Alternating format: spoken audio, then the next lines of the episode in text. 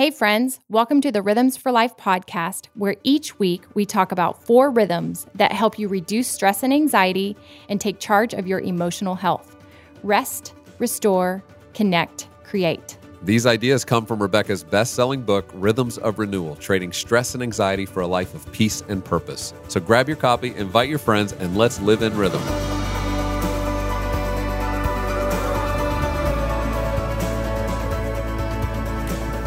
Welcome back. I'm Rebecca. And I'm Gabe. So excited to have you here. I know, it's been fun. So many of you are part of the community that Rebecca and I got to interact with just this week. And it's so fun to have so many of you getting so engaged in how to live out these rhythms. I know the podcast is one thing, but when you take that next step and you're like, I'm going to implement this into my life, it's kind of next level community, next level conversations, and it's been great. I love it. Every Monday, I do a Bible study first thing right out of the gates, 9 a.m. We going through Philippians, and then we do a Q&A of anybody's questions from the week prior which has been great. And we do a monthly book together. So right now we're reading Dream Big, and we're going to hear from Bob Goff on Zoom this Friday. Yeah, and then in August, Jennie Allen's going to be with us. Yep, get out of your head. Yeah, talking about her bestseller, Get Out of Your Head. And I think for any of you listening and you're saying, I need to go a little deeper, I want to take one more step of intention. With August coming up, I know some of you, school's starting. I know we're all trying to figure out what that's going to look like. And I know for a lot of you, it's a lot of new dynamics. It's going to be critical that we are proactive about our rhythms. So jump in with this community and be a part of it. And you can learn more about it at RebeccaLyons.com slash community. And you can jump in with us and Yeah. just be a part of these conversations and learning.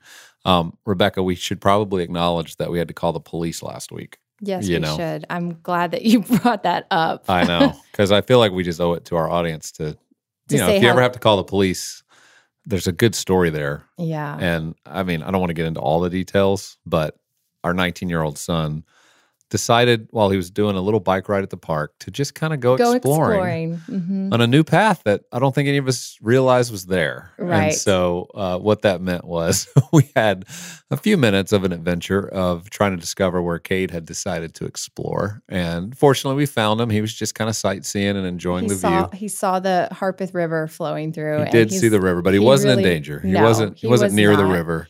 He never thinks he's lost. And I've written about this in past books about how Cade would just go exploring and the rest of us are freaking out and he thinks he's on an adventure.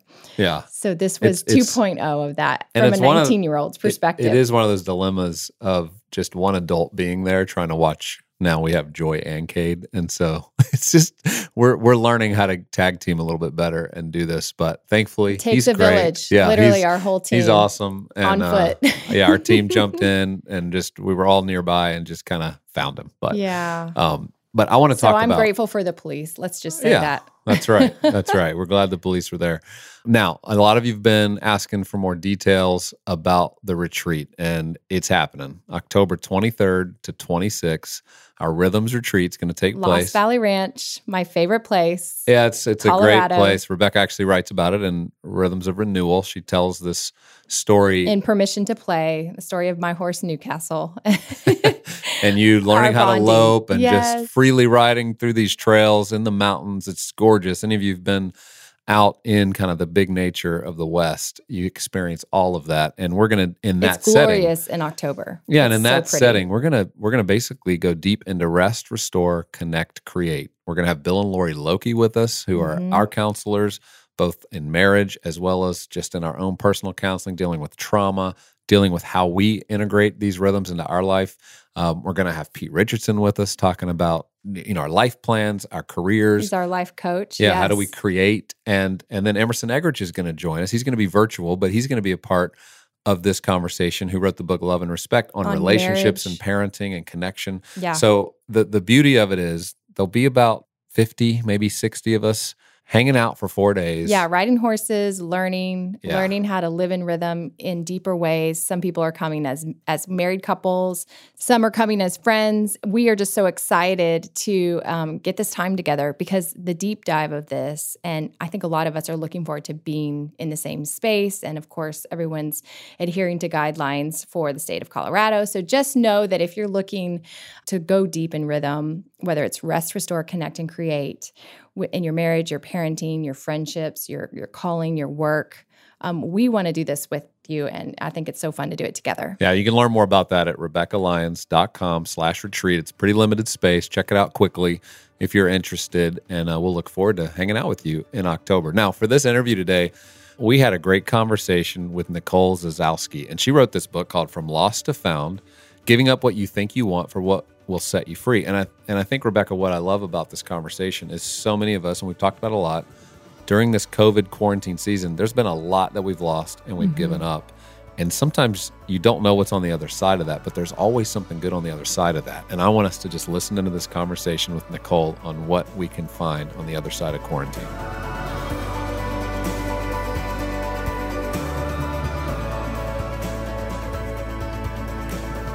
Welcome to the podcast, Nicole. Hey, thanks for having me, Gabe and Rebecca. I'm excited. Yeah, it's so great to get to meet you in this way. And we're excited today for just people to get to hear more about your story and your journey. I know as I was reading your book and getting more familiar with just the journey that you've been on, it's just been encouraging to see other people who are starting to walk out this life of freedom that came through surrender, which has been so much of what we talk about here on the Rhythms for Life podcast is what's on the other side of surrender. And I feel like that's your story. And I just want people to hear a little bit more about it. So give us the story. And, I know it's long, but but let's try to let's try to button it up a little bit so that people can get a feel for just where you came from and, and how it led to you starting to decide you wanted to share your story with more people.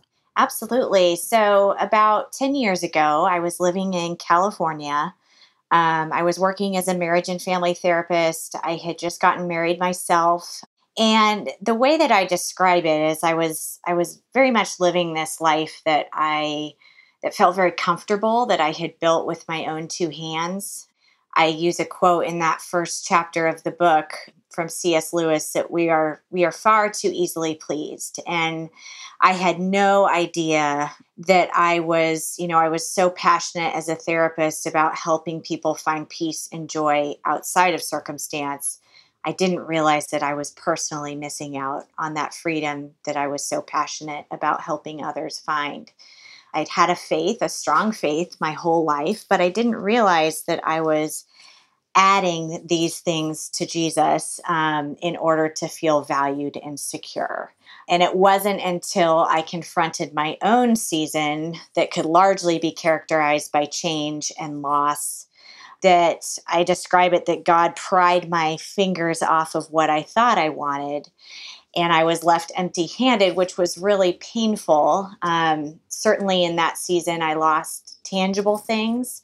But in what I now recognize to be God's graciousness to me, I also lost those props to my faith, those false identities. And I discovered with those empty hands that often the greatest joy is found when we are drained of that misplaced hope and shallow identities. Yeah, so tell us a little bit about you talk about naming what you lost or naming the the fear of what we are losing the most. Could you explain a little bit more uh, specifically what that loss looked like in your life? Yeah, I think on the surface, I I confronted this season where uh, there was this big transition. I moved across the country um, to a place where I knew no one and was stripped of that comfort, that community, the familiarity. Um, I, I, also was met with a season where that praise and performance that I had depended on um, from other people uh, was stripped away. Mm-hmm. Um, and that was the beginning just the beginning of a season where then we, my husband and I, entered a season where we experienced multiple miscarriages. Mm. Um, mm-hmm. So that's what the loss looked like on the surface. But to answer your question, Rebecca, what I really feared losing most was my sense of worthiness, um, was my sense of relevance, and my sense of control. Mm. And God used a season I wouldn't have been brave enough to choose for myself. I'll be real honest about that. I wouldn't trade it now, but I wouldn't have been brave enough yeah. if you had given me the pencil back then. Um, it's interesting how, yeah, so many of our the turns in our life we would never have chosen, but you look back on it, you know, a decade, and you start to see this amazing story that God's trying to tell that you never would have chosen because we don't have the wisdom to see what what we actually need. And and as you're sharing all about the losses and the things that you had to walk through and give up it it reminds me of how much so many people listening right now are walking through that journey as well having to give up things give up control. We don't know quite what next month will look like or right. whether we can travel and what we're able to do with school. And and so i think so many people now are walking through a season of complete uncertainty and having to live a surrendered life. And it feels like that's what you've been walking out. And I, and I I wonder how you would share with somebody listening right now who's in the middle of that loss period and they don't know what the other side of it's going to look like. How would you encourage them about the importance to stay in the moment and to stay surrendered? Yeah, you described that so well um, because I, I know that 2020 has been a hard year for all of us. And I, I truly believe that God takes what feels ruined and weaves his story of redemption into it.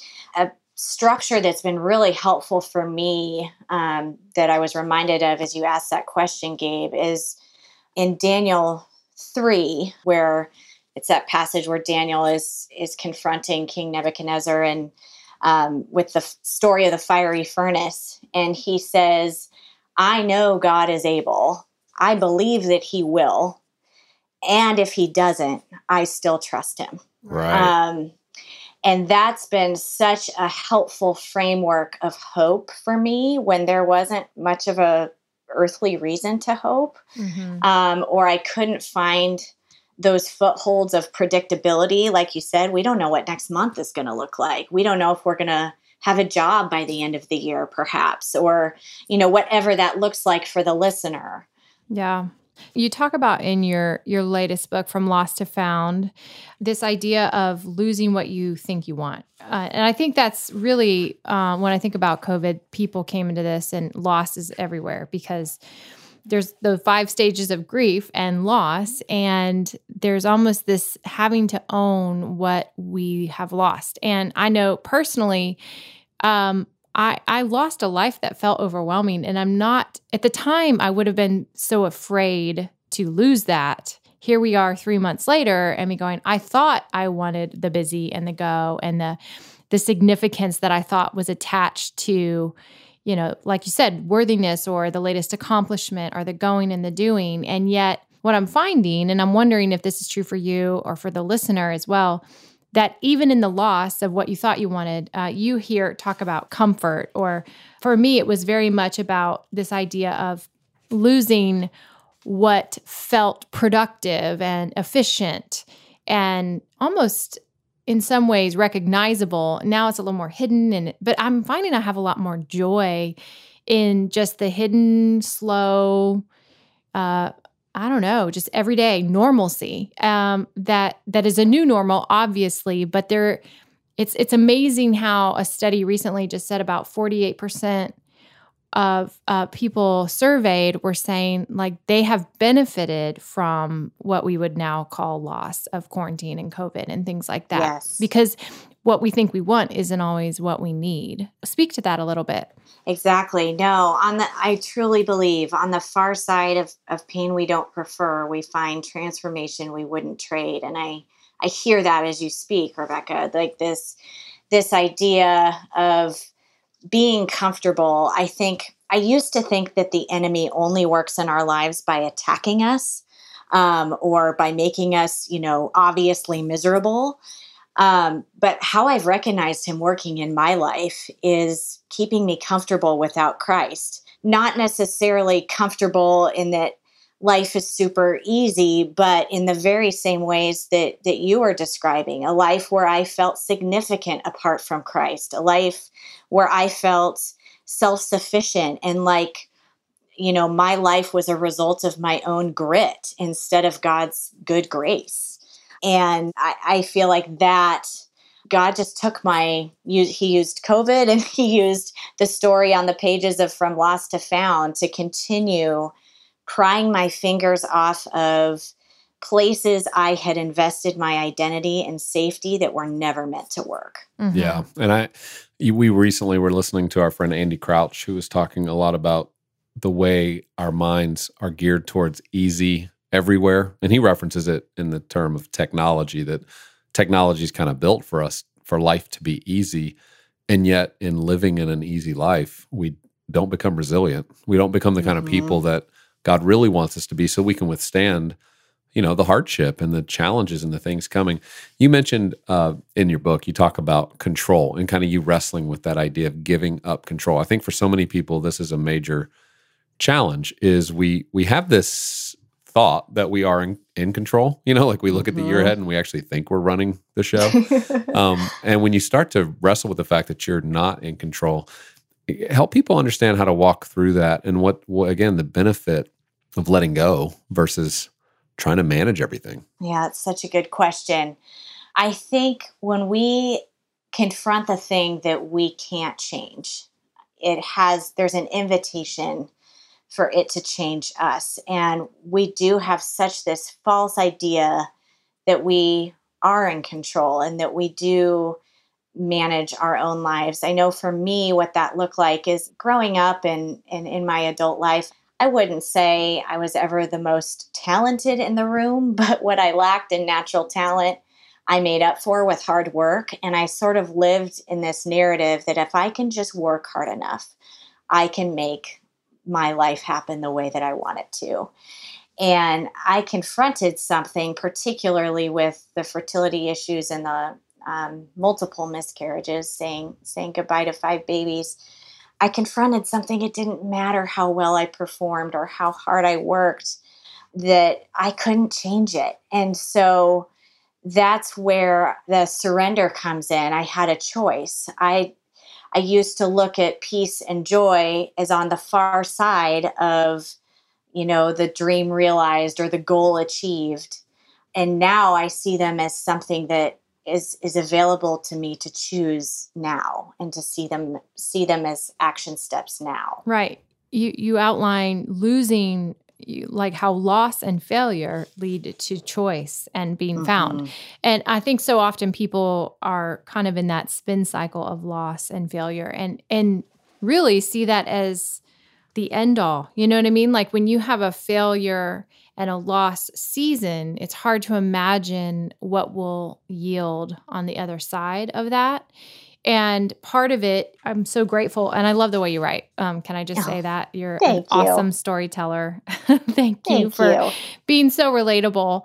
Um, but just giving us handles for how, when you lose something, you have to start asking these larger questions of life, and and then what is it that you're finding? You know, I, I remember for myself in certain seasons of change or transition, and you talk about that too, like just kind of a midlife reset.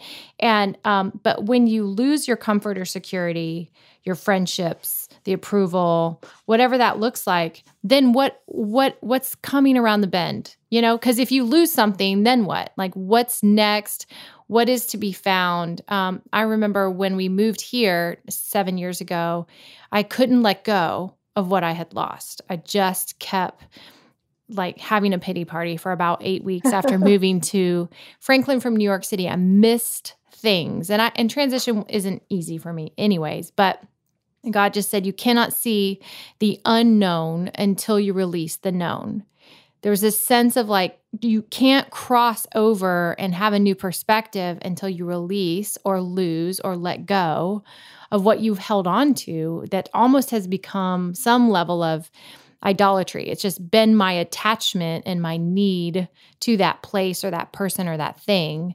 So, talk about that shift shift of stop mulling over the lost or mourning the lost or grieving the lost. Like you should give it that time. But at some point, when do you decide to let go so you can see clearly in a different way? Yeah.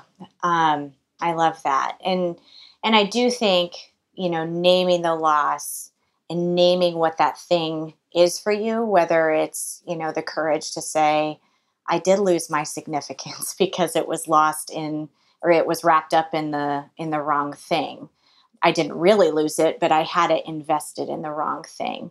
Because um, we can't change what we won't name, but then we have we do we have to take our empty hands and those all those supports and props to our faith that didn't work, that have been ripped from our grasp, and we have to take our empty hands and receive what God has for us. And there might be this period of I call it liminality kind of where you li- you leave one cliff and you haven't exactly landed on the next one. But for me the biggest thing with that loss of control was understanding that our hope is not in the gift itself but in the in the giver. And whatever the giver wanted to give me in whatever he wanted to place in my empty hands whether it be transformation in my own heart, whether it be, you know, a new definition of where my significance comes from, which is um, absolutely what happened in my own story. But I feel like when when those other things fail, we have empty hands to cling to the only thing that's going to be sure, which is the person and presence of, of Jesus and, and the transformation and truth that he promises will not fail us. One of the top concerns of Americans right now is their health care and who's providing it, how much it's going to cost. And one of the great opportunities we have as Christians is to invest in something called Samaritan Ministries. Now, Samaritan Ministries is a little bit different than typical insurance. Rebecca and I and our family have enjoyed the benefits of healthcare sharing ministries, and now over a quarter of a million Christians care for one another's needs that way, from broken bones to cancer, pregnancies to organ transplants, all without the use of typical insurance. Each month, Samaritan members send their monthly financial gift to another member with a medical need. They pray for them, maybe even send a note of encouragement. They organize this so well, it's really simple. But if you've never experienced it before, you might be curious to learn more. So we want you to learn more. New members are always welcome, and you can do that at samaritanministries.org slash RFL podcast. That's samaritanministries.org slash RFL podcast. So instead of being concerned about healthcare, make sure you're getting your healthcare for the best price.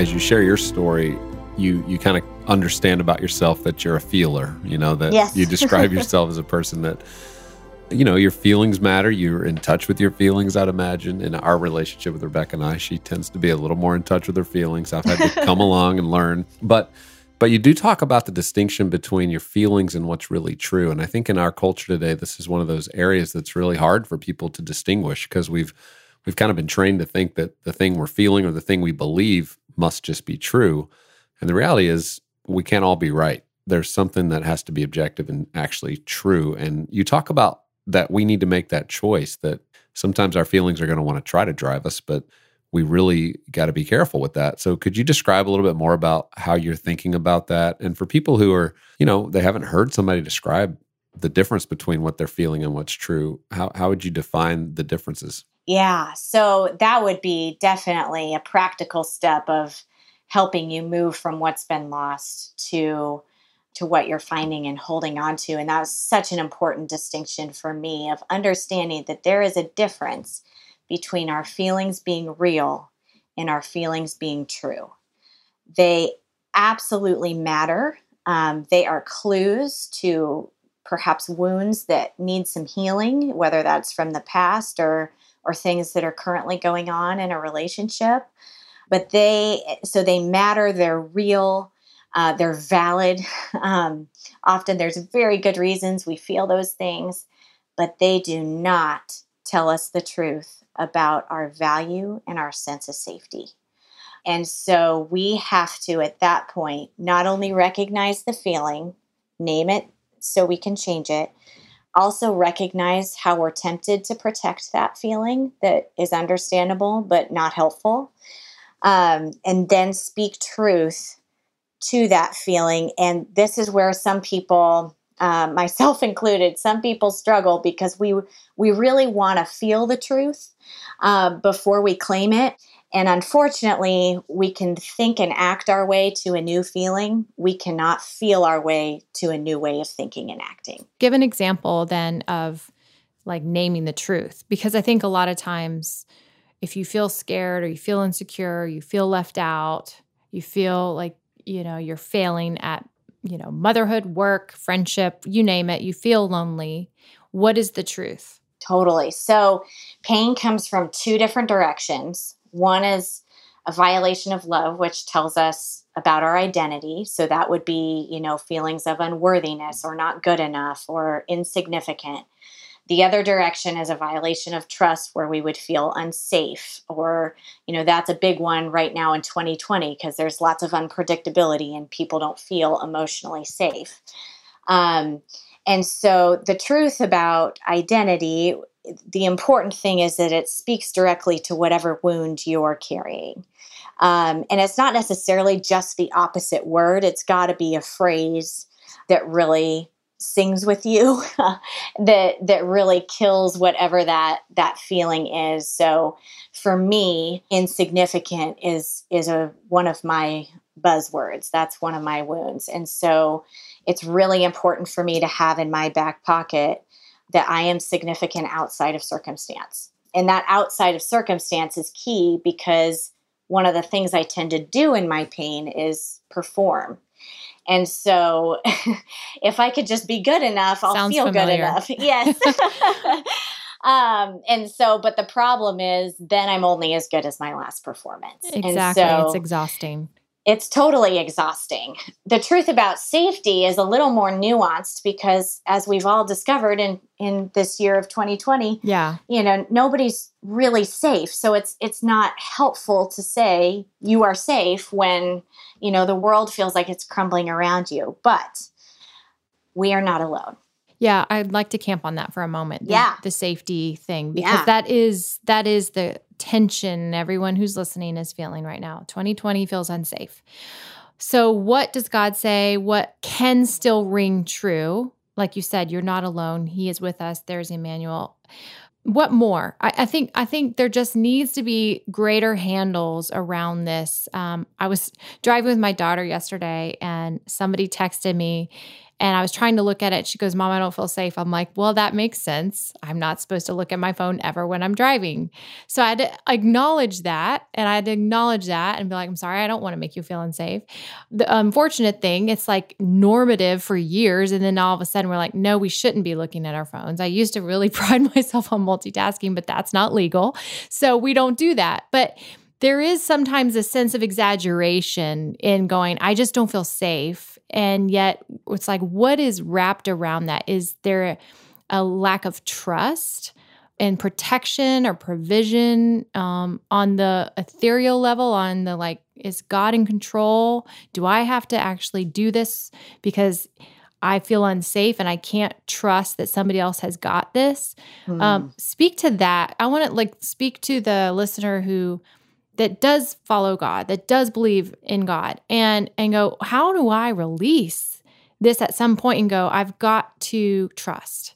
Because I think safety and trust go hand in hand. Absolutely. When we feel unsafe, it's usually there's been some violation of trust on some level. And there's a whole bucket of, of feelings we could name in that unsafe umbrella, like underneath that umbrella. You know, you mentioned um, feeling powerless, uh, feeling betrayed, feeling, um, you know, out of control, um, Mhm. helpless. And so, Trapped. trapped, Yeah. stuck, Mhm. absolutely. Um, and so there's some mitigating truths. There's three of them. Um, and this is based on a, a model of therapy that I practice called restoration therapy. But there's three mitigating truths that are kind of, I always picture a rock climber. There are kind of footholds in Mhm. the midst of an unsafe situation.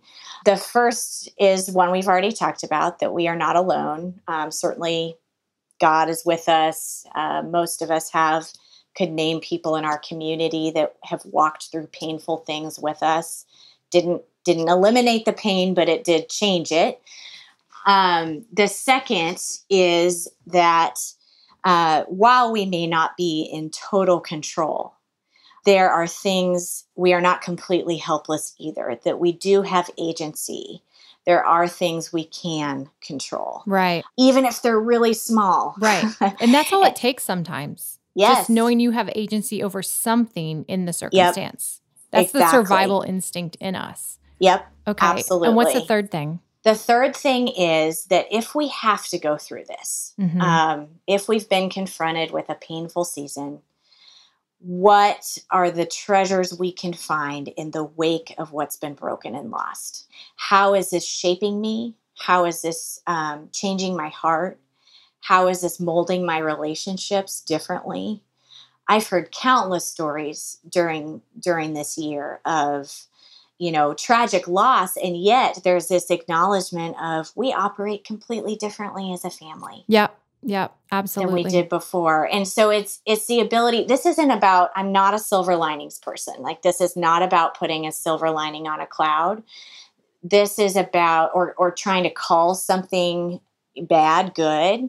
Um, this is about acknowledging the suffering and at the same time acknowledging the redemption and growth that only God can provide that grows out of it. I love it. Thank you for, I feel like this is a nugget for everyone who listens to this. Uh, how do you respond? How do you respond to a feeling of, um, of need for safety? And anyone, grab this book from Lost to Found. There's so many nuggets of truth in it. But remember today that there are three things in your response to safety that that you are um, remind me, Nicole. You're not alone. Recapping, you're not alone. You have some sense of agency. There's something small you can do. You're not powerless. And then the third one, Nicole, you wrap it up. Yeah, that there is, uh, if we have to go through this, what is the goodness that God might be growing in us and through us. That's that's the gift of resistance is the adversity forms us. It mm-hmm. forms mm-hmm. us. And I think of the maturity. I mean, we went through a major, you know, anything traumatic or even remotely traumatic, but anything hard and challenging grows us. It just it does. It matures us overnight. We had um, gave birth my at 26 to a son that six hours later uh, looked like he had signs of Down syndrome, and that came out of left field. I was, you know, I felt very young and immature and not ready for being a mom. A and then B jumping into the deep end of um, a special needs community and learning um, overnight. Yet, what I when I look back now at what God did in the course of just Cade's first year of life, I felt like it was the like the fastest learning curve I had ever like walked through in my entire life up to that point. And so it's always those things that are possibly unexpected and hard that really just form you in such a deep way and change fundamentally what you value, how you see the world, and your faith and reliance on God. So thank you, Nicole, for being a part of this conversation. Thank you for your wisdom. Thank you for giving us some free counseling as well. Anytime. And we're just so grateful for you and your voice and your writing and your work. And we hope you keep writing. And we'll want to make sure that everyone grabs a copy from Lost to Found. Thank you so much for having me, Gabe and Rebecca. This was awesome. Isn't she great? Yeah, it's a great conversation. I'm thankful that everybody got to meet her because, mm-hmm. you know, she's kind of a new friend to us. And her book, From Lost to Found, go get that book, read it. It's a perfect way to end the summer. And then I also want to remind you if you want to jump in on our community, be a part of this Bob Goff conversation, be a part of the Jennie Allen conversation and Rebecca's Monday studies, go to RebeccaLyons.com slash community. And then again, the Rhythms Retreat, October 23rd to 26th. Space will not be available for long, so go to RebeccaLyons.com slash retreat, and you can learn more about that and register. We hope you guys have a wonderful week.